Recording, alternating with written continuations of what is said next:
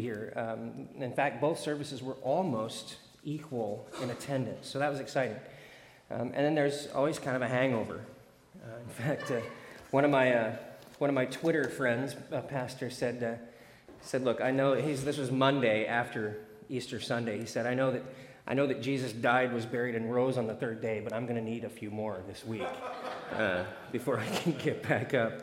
And, uh, and it's true. There's a lot of emotional investment uh, from pastoral staff and from the church community, the EKG group that contributed so beautifully with uh, food uh, for folks last week, and things like that. That, uh, you know, it, you get this big high, and then it's back to life as normal, right? And that's that's kind of how life is sometimes. Um, that's one of the reasons why we don't do a massively different, massively like jacked up Easter service, you know, with, um, I saw one yesterday of uh, a church somewhere in, I think, maybe the Philippines.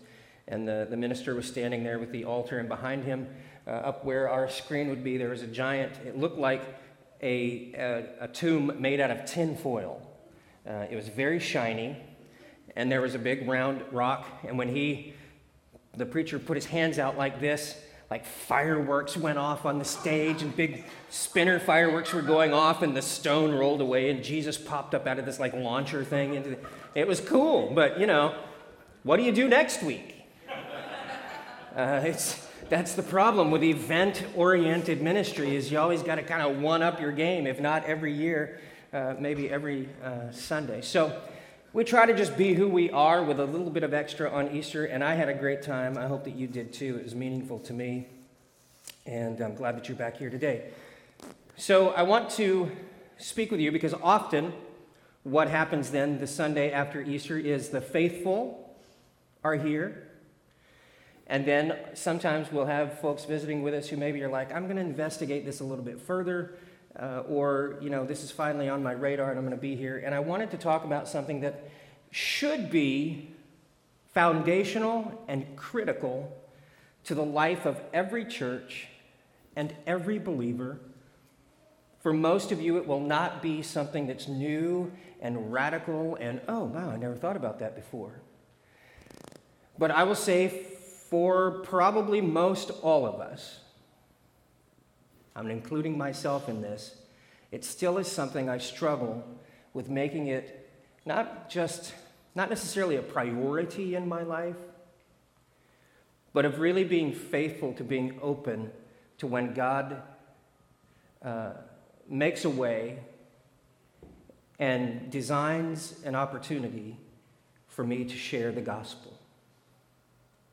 And I think one of the things that we struggle with in our modern culture is knowing when it's appropriate to share the gospel.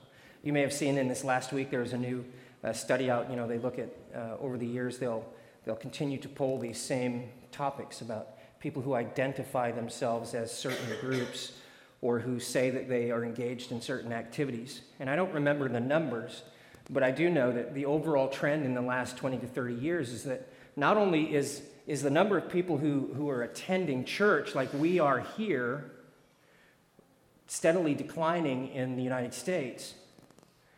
But right along with that is steadily declining people who identify themselves as Christians. Uh, especially for young folks, you might be surprised to know that there was a time not that long ago, within the last 30 to 40 years, where upwards of 80% of the people in America would self identify themselves as Christians. Now, the number of those people who were actually practicing or involved in a faith community or things like that was, was significantly lower than the number of self identified as Christians. But there's a growing segment of our population, the people around us, the people that we love, the people that we hang out with, the people that are working at the coffee shop we like to go to, uh, the grocery store, sitting in the offices where we work, those kinds of things, who identify themselves as what is being called the nothings. Now, it's not because they don't mean anything, it's because they self identify as that they don't have a specific belief about spiritual things, really, one way or the other. Now, there are a lot of people who find that to be kind of a hopeless thing. They're like, man, that's terrible. That's awful. But I would suggest to you this I'd rather be uh, dealing with a circumstance where people are saying to me, I don't know, than to deal with sometimes the circumstance that I deal with that people say, Well, I, ju- I don't believe, I reject the idea that there's a God or that Christianity has any value to it or that Christianity is any different than any other religion or even cult around the world because there are people who think that way, right? And again, there are people that we love, people around us, people that we work with, people that we care about. They're not uh, necessarily bad people. We shouldn't look at them with a, uh, a side eye, you know. But we need to be prepared that when God does bring about an opportunity to share the gospel, whether it's with people who are diametrically opposed or rejecting what we may have to offer of what we understand about Christ, or those who genuinely just don't know, that we see the opportunity, we seek the guidance of the Lord, and we speak about the good news of Jesus Christ in love. And that's the place where I want to start, is where I ended last week John 3:16. And the premise that I want to give you here, and a lot of this material is taken from uh, uh, a message that I was uh, in your place here a few months ago with a, man named Jeff Yord. George. Uh, he's a, a, fantastic thinker. He's had some really great experiences as a Christian leader. And I always find him to be challenging uh, he's uh, much, much smarter uh, than I am, has a great deal more education than I do, and, and yet he's able to bring himself to this place where he communicates these, these truths very simply and very directly, and I appreciate that from him. And the, the premise that he laid, and which is the same premise that I want to lay for you this morning, is this that God's motivation for wanting to reach the world, God's motivation for wanting to reach you, and his motivation for wanting to reach the people around you, the people that you care about, the people that you love, the people that you know, even the strangers on the street or around the world, God's motivation for wanting to reach the world is love. It's love. If you uh, go through our new members material here, you'll find there's a place where you say, uh, What does God want? From us? And the answer is that God wants us to know that He loves us, and He wants us to love Him back. That's what God is after. Now, um, we can look at Scripture and we can come up with some other ideas, maybe some, some subtext to God's motivation, but they're not the primary. And, and there, there'll be people who will argue with me about this, and that's fine. Uh, I, I don't mind. You know, uh, God's motivation for wanting to reach the world is because he, he must be worshiped. Okay. Um, I can see how you might get that, that idea, but, but I would counter with scripture that says um, if you won't worship, God's okay with that. He'll just get the rocks to do it instead. Which I always think is kind of entertaining because, you know, rocks don't have much thought going on inside that head but they're still able to worship if God commands them to do so. Yet He doesn't command us to worship, He asks us to worship. So God's not out there, He's not some sycophant who needs adulation. He's not, he's not sitting around going, Man, you guys better praise me because my ego really needs to be stroked. It's not His motivation. Um, God's motivation, some might say, is that. Uh, he wants to reach the world because the world is unrighteous and it must be made righteous, it must be made clean. Okay, uh, we're all in trouble because none of us is righteous, the Bible says. No, not one. And even though we can become a follower of Christ, and the Bible promises us that we can be clothed with the righteousness of Christ, that still isn't our righteousness. See, we're still flawed.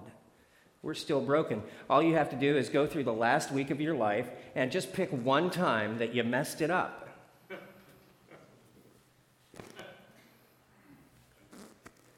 I mean, I have one. yeah, Uh, forgot the wife was in the service today. you know what I mean, right?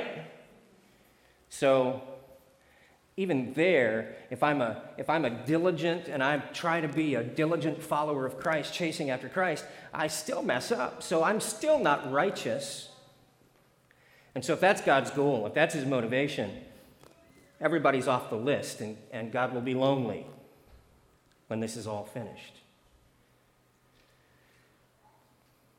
But I would suggest to you that the scripture tells us over and over and over again that God's love is his motivating means. We'll get to John 3:16 here in just a moment. But for instance, I think it's 1 John that says uh, maybe the most profound words in the Bible. God is love. It's not just that God loves, you know, something he does, something he expresses. Uh, not something that he likes, you know, God likes love. But the very essence of his being is love. We see this echoed sometimes in the words uh, of, well, in fact, in 1 John it's echoed. He goes on to say, he says, anyone who says he, he loves God but hates his brother is just a liar. So you can't, you can't love God. You can't say that I am a lover of God, but man, my brother, I hate that guy. These two things cannot coexist, the writer says. Jesus even goes so far as to say that the world should look on those who are followers of Christ, and their love for one another should be so startling it should be so striking in the way that they care for and love and support one another that the world looks on it and goes, Holy cow, those guys are different. He says, in fact, he says it, he says, by this, we're back to one thing. Curly, city slickers. I know, I'm old. This one thing, people will know that you are my disciples that you have love for one another. And the implication there is that it's a love that is extraordinarily different from the love that they see everywhere else. So that's my premise. God's motivation for reaching the world is love. John 3:16. For God so loved the world that he gave his only son that whoever believes in him shall not perish, but have eternal life.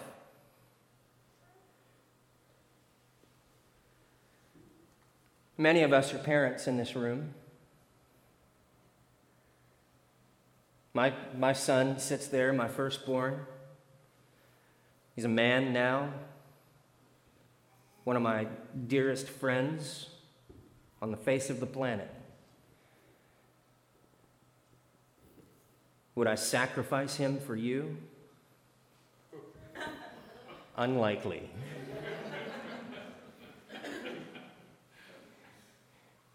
In this day and age, if God told me to, I'd probably want to check myself in somewhere. I mean, we have the story of Abraham, right?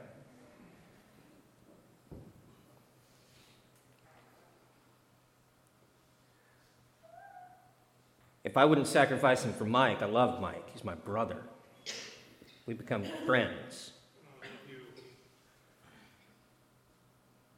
You think I'm going to sign up for sacrificing him for Joe Schmuck off the street? I mean, I'd love, look, let's, let's just be honest here. I'd love to aspire and say, look, I'm so righteous. I would, you know. There's a, there's a Greek word for that that I can't say in church. And you know, we're just being honest here. God, know, God knows He's not asking us to do that. He's asking us to sacrifice ourselves. Right? He told us to daily take up our cross and, and be willing to sacrifice our lives for those around us. And that's, that's ours to deal with. And I'm comfortable with that. But here, God, so loved the world that he gave his only begotten Son. So that if anyone would believe in that Son, they would never, ever die, but live for all of eternity. That is extraordinary love. So I have to say that if God's motivation for reaching the world is love, and I'm an apprentice of Jesus Christ, I'm a follower of Jesus Christ, I want to, to do the works of the Father as Jesus said that he was. Jesus said, My food, the thing that sustains me, is to do the will of the Father. And if God's will, if the will of the Father is to reach the world with love, I need to get my thinking into that same vein that my goal, my motivation for reaching the world is love. God's love. And I express that. And we've, we've spoken here in different contexts. I know I've heard Pastor Jason speak about it when he's preached. He's told stories of his personal life that reflect uh, this sometimes. there are certain segments and even times in our own lives as, as we were figuring out how to be followers of Christ, and we're still figuring it out, right? We're still on the journey. By the way, did you know that faith in Christ, discipleship in Christ, is not a destination? It's a lifelong journey. There's no place to arrive at, it's to get on the path and keep going. So I haven't arrived. I, I don't necessarily have any more insight than you do. We're just sharing things together here, and I just get the chance to do in this format. But there are segments of, of what's called Christianity out there. There are segments in my own life of what I called Christianity that was a whole lot of of judging people, pushing people aside and keeping people out, and, and wanting people to measure up to behavioral standards without ever really challenging their spiritual standard. And it, it calls itself love, but it really isn't.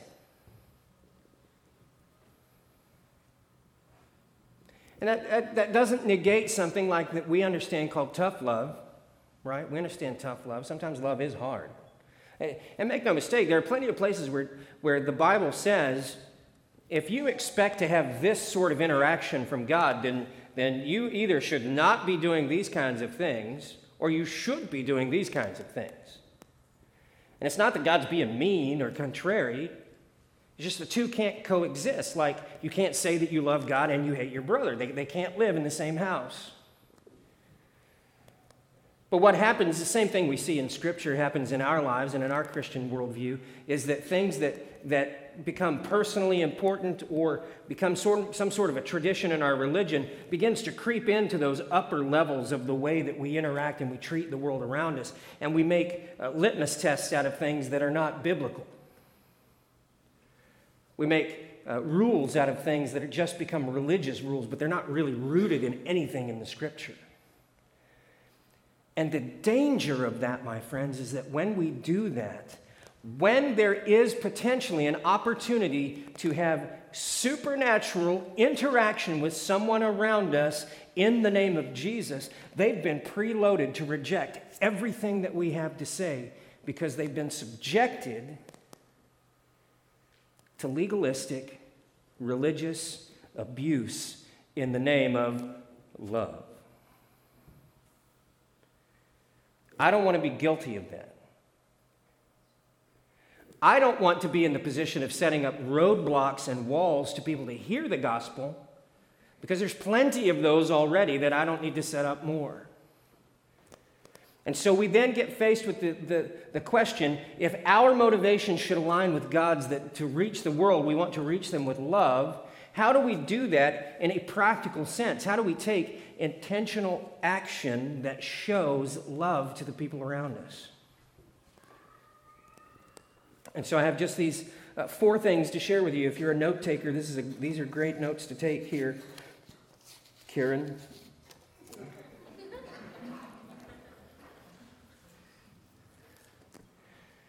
Um, and, and these came from Jeff George. These are not mine. Uh, I stole them and he said I could. So there we are. but I thought they were so relevant and they were helpful to me because I wrestle with this same thing. How do I take, I talk about, you know, you got to share your faith. Well, how do you intentionally do that?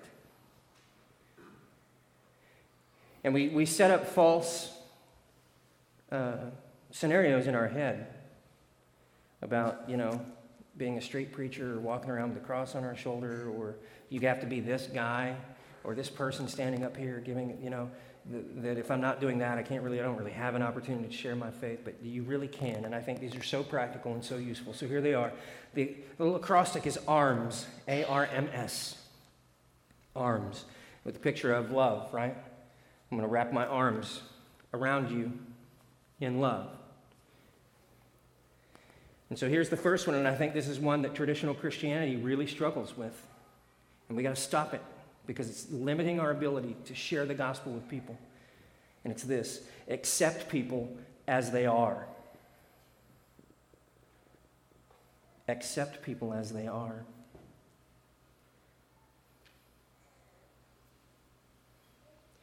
You have to be able to, to deal with people based on the level of biblical insight and understanding they have, not what you wish they had.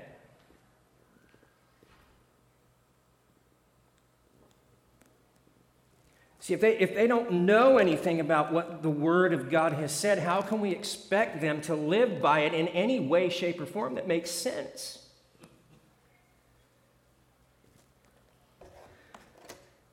Uh, Jeff George told the story of a, of a, couple that he had in his church. They, they came uh, to church, they responded to an altar call, they accepted Christ, and, they, and great things were happening. They invited Jeff over to their house and he sat down and they said, Listen, uh, we are having so much fun at church. This is amazing. We love what we're hearing, but we've got some questions. And he said, Shoot, give it to me. And they, he, they said, What's a testament? And, and, and Jeff said, he kind of scratched his head and says, he says, What? He said, Well, you talk about this Old Testament and this New Testament thing, and we don't get it. What's a testament?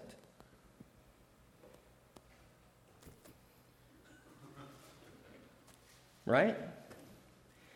And, and sometimes we're so inside baseball, we don't realize there's people like that. They have nothing.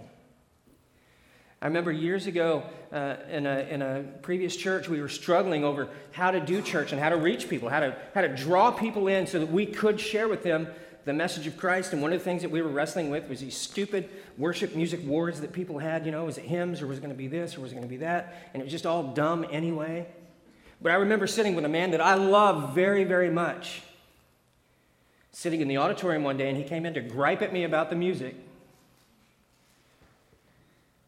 And, I, and he, said, he said, We don't need to be doing that new stuff. People, people know those old songs.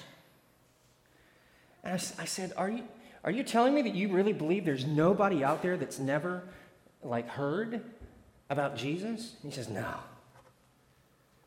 That next Wednesday, we were having choir practice for the Christmas musical. We, we went up, and this guy came in who had been coming to church for a few weeks, and uh, he was a little bit late. We were already two or three weeks, and he said, You know, I'd really like to sing in this Christmas musical. Would that be okay? And I said, You know, that'd be great. We're just, we're doing um, Christmas carols, you know, like Away in a Manger. Blank stare. He said, I, I don't know what that is. I, I, I said, like, um, Silent Night, Holy Night? He's like, Yeah, I think, I think I've heard of that one. Is like 1995, guys, 93. Young man. And we do so much sometimes religious speak or religious behavior that we, we tell somebody, even if we're not saying the words, we're communicating to people like that, you're not part of us. You don't have a place here. When that's not our thing to determine, it's God's things to determine. We have to accept people as they are and with the level of biblical insight that they have, not what we wish they had. We have to start there. Second one are reach people where they are. This is something that we've been trying to address for the last few years. Uh, a zippy church service will not attract people to church. Um, we can we can have the best music. We're, we're hoping to integrate some theatrical arts in here. You know, we're making use of this equipment that really has a purpose that's not about Sunday morning. Um, and that's great that we get to utilize that, but it's not about this thing. That's great, but none of this will attract people to church. In fact, if it does, and I've been in this paradigm before, if you uh, what I mentioned earlier about Easter, if you're an event-oriented or an attractional-oriented church, here's what happens: you start at this level with whatever it is you're using to attract people, and because human beings get tired of repetition, in a little while you gotta you gotta up the game, and then another little while you gotta up the game. Because you're attractional based on external things, not on the power and the work of God, and not because you built any kind of relationship, not because anybody cares about you and you care about them and that connects them to church because it's important to you. It's not based on any of that, it's just based on what they can see. And then you end up with, some of y'all will remember, uh, you end up with, with giant muscle dudes breaking bricks over their heads and baseball bats over their legs and shouting and screaming at people about Jesus. And then when that's over, what now? And then you end up with an, an aluminum foil tomb and, and pop up Jesus. Woo! And, and at some point, guys, the crazy train goes off the rails.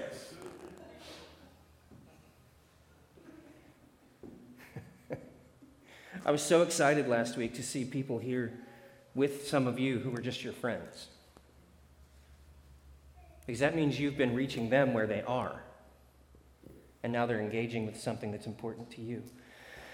It's, it's why we've been focusing on Graceworks, and I'm thrilled for this summer with our new park location over off of uh, 88th, uh, back in that area, Blackberry, Strawberry, back in that area.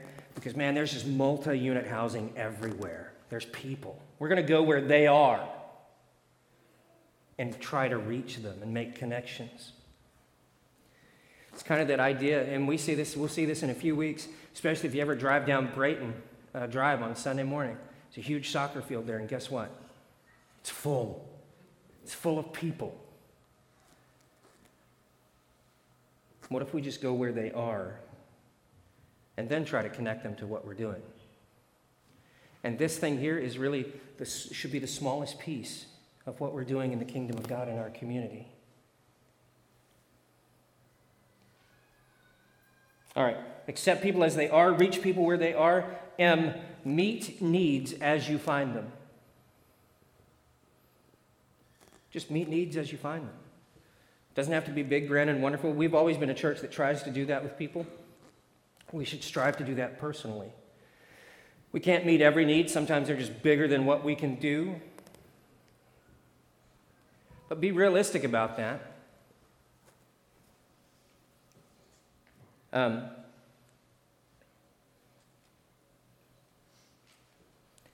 we had lived in the house we're in now for a handful of years, and had sort of made friends with the neighbor across the street. Not real close. He and his wife uh, lived there, Al and uh, Kathy.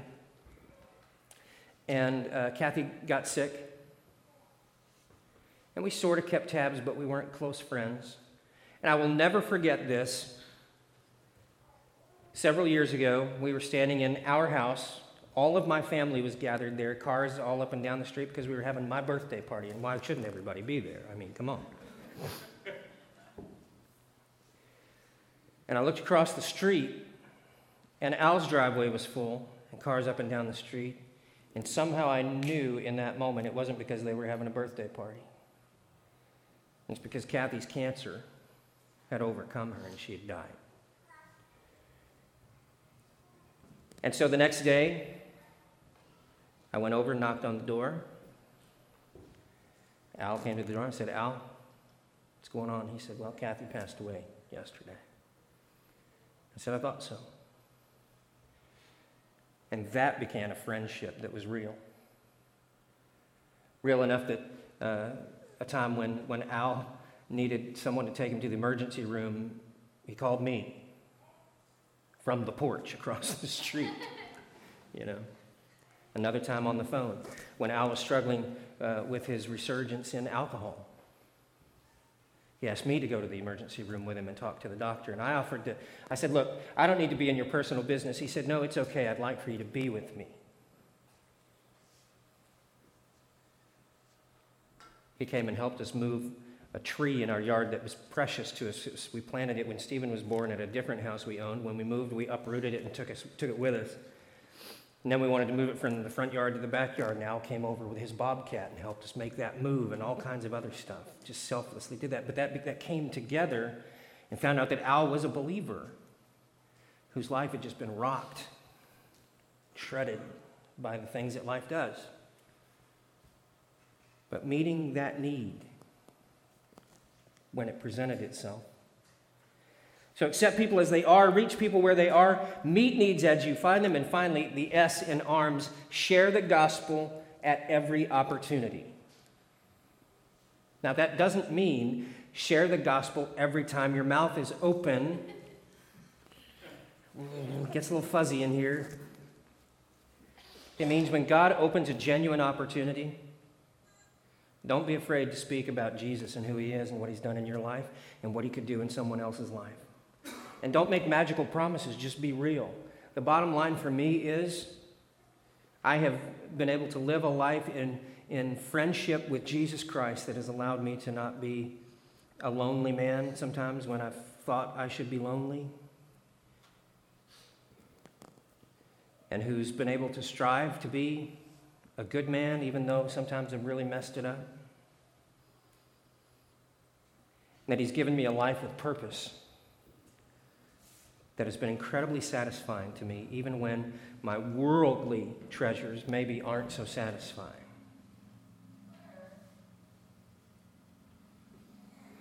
That's all.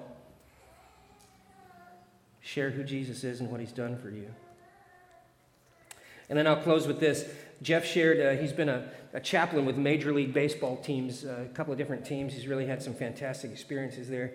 And he said that the most important thing he learned in evangelism in the last 15 years happened at a sports panel round table with a bunch of other chaplains from professional sports. And they were all talking about how can they, how can they be more effective? Because as you might imagine, you know, uh, professional hockey players, football players, baseball players, basketball, these guys aren't necessarily sometimes the most approachable people on spiritual matters. And he said, one guy there said, he said, the most effective thing I've learned to do is to just keep my antenna up. Pay attention to what's happening around me. And then he shared this. How do you know when to share the gospel?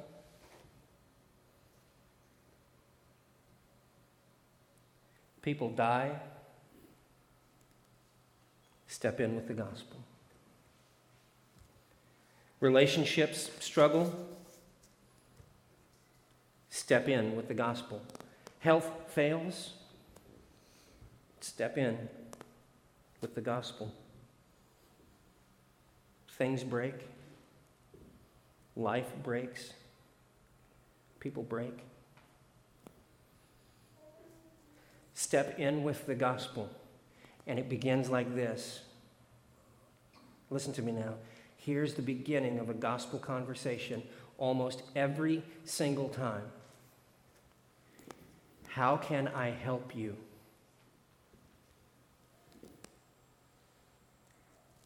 Can I pray for you? And thinking about that young man who didn't know Away in a Manger or Silent Night, Holy Night or any other religious songs that we sang at the time, this struck me. Jeff George said this and it just landed on me. It was profound to me. How can I help you? Can I pray for you?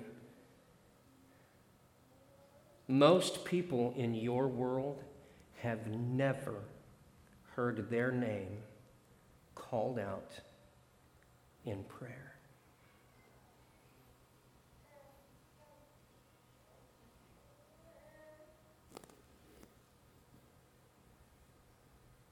We take it for granted. You know? I said, Brother Mike, can I pray for you? Pretty sure I've done that since you've been here at least once. But think about the people in your world around you. Have they ever had the experience of someone praying for them by name. And Jeff says this really came uh, to light to him, to truth to him, when he was working with a uh, baseball player who uh, had his relationship, his marriage was falling apart. And uh, they'd kind of, it was, so bad, it was affecting a lot of other things in the club, in the baseball club, right? Uh, and it's somebody that you would know. If, I, if he said his name, you would know him, uh, especially if you're a baseball fan. And this guy was just opposed to hearing any spiritual counsel. In fact, he didn't seek Jeff out for any help. The, the baseball club through these all these back channels because there's not supposed to be any uh, interaction between the chaplain and the players unless the player asks for it. But somebody said, This guy is in trouble. Would you talk to him? And so Jeff made the first, uh, first uh, contact, and the guy was mad. You know, where'd you get this number? Why are you calling me? Leave me alone. And then they'd see each other in the clubhouse, and guy would just kind of grunt at Jeff, mm, you know. And then one day they were, they, were, they were walking by, and he said the guy was clearly in distress. And Jeff stopped and, and said his name. He said, Hey, can I talk to you for a minute? He said, I don't want to hear any of that religious junk. He said, I don't, I don't want you to hear anybody either. Can I just pray for you? He said, instantly his, his demeanor changed. And he said, What do you mean? He said, I just, I, I talk to God. That's one of the ways I speak to God, and I just want to talk to Him about you for just a moment. I just want to pray for you. And he said, Well, I, I guess that'd be all right. And so Jeff put a hand on his shoulder and he, he just prayed for him very quickly, very briefly, just prayed for him, prayed for him by name. Said, You know, if you need anything, you let me know. Well, a short time later, phone calls began to come Jeff's direction. And that blossomed into a full out opportunity to share the gospel and to lead him to Jesus Christ, faith in Christ. And then the man told me, he said, You know what really made the difference is I've never heard someone pray for me before. Nobody's ever prayed for me before. I've never heard that.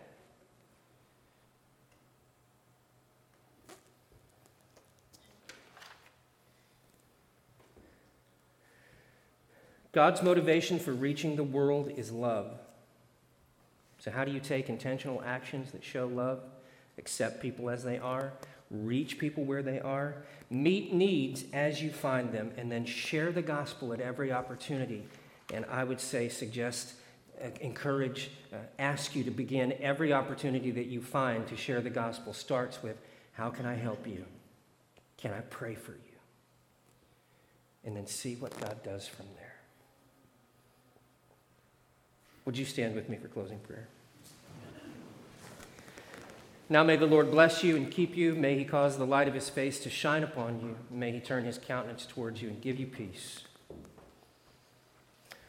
Lord, give us those opportunities. Uh, give us uh, wisdom, spiritual eyes to see and ears to hear when you do give us an opportunity to share the gospel. Lord, you gave us one right here in this kitchen the other day.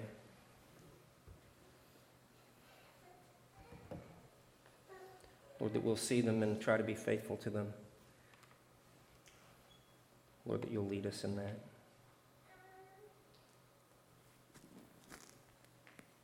Lord, we do love you.